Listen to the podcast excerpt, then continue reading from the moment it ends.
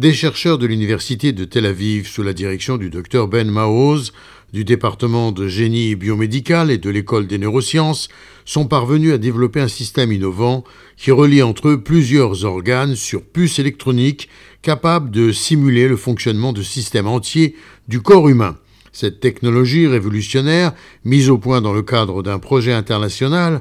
réalisé en collaboration avec l'université Harvard et la participation de 57 chercheurs internationaux, devrait révolutionner le processus de développement de médicaments en économisant du temps et des ressources et surtout servir d'alternative efficace à l'expérimentation animale et aux essais cliniques sur l'homme.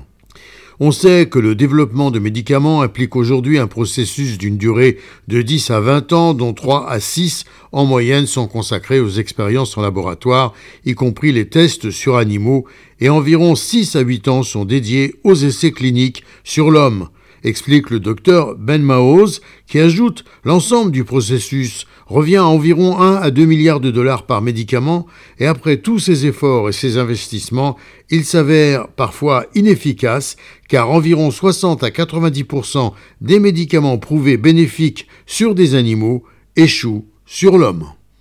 Gérard Benamou, de Tel Aviv, pour RCJ.